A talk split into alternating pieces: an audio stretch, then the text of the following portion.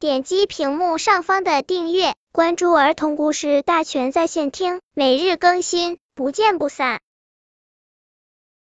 本片故事的名字是《贪吃的小猫》。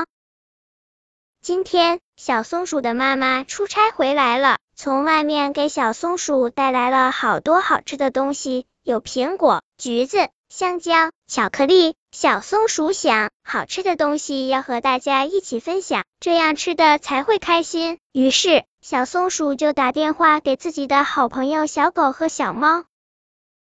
不一会儿，咚咚咚，有人敲门，一定是小狗和小猫他们来了。小松鼠赶忙跑去开门，哇，果然是小狗和小猫。小松鼠热情的把它们领到了家里，带到了自己的房间里。小松鼠拿出巧克力说：“这巧克力可好吃了，我去拿刀子把它切开，我们一起分着吃。”小松鼠就跑到厨房拿刀子去了。小狗和小猫看着桌上香香甜甜的巧克力，都很想吃。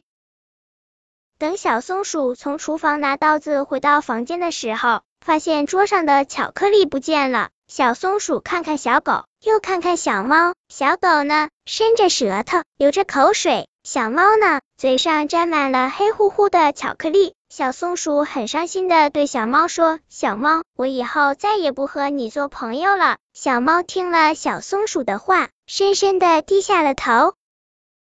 本篇故事就到这里，希望的朋友可以点击屏幕上方的订阅，每日更新，不见不散。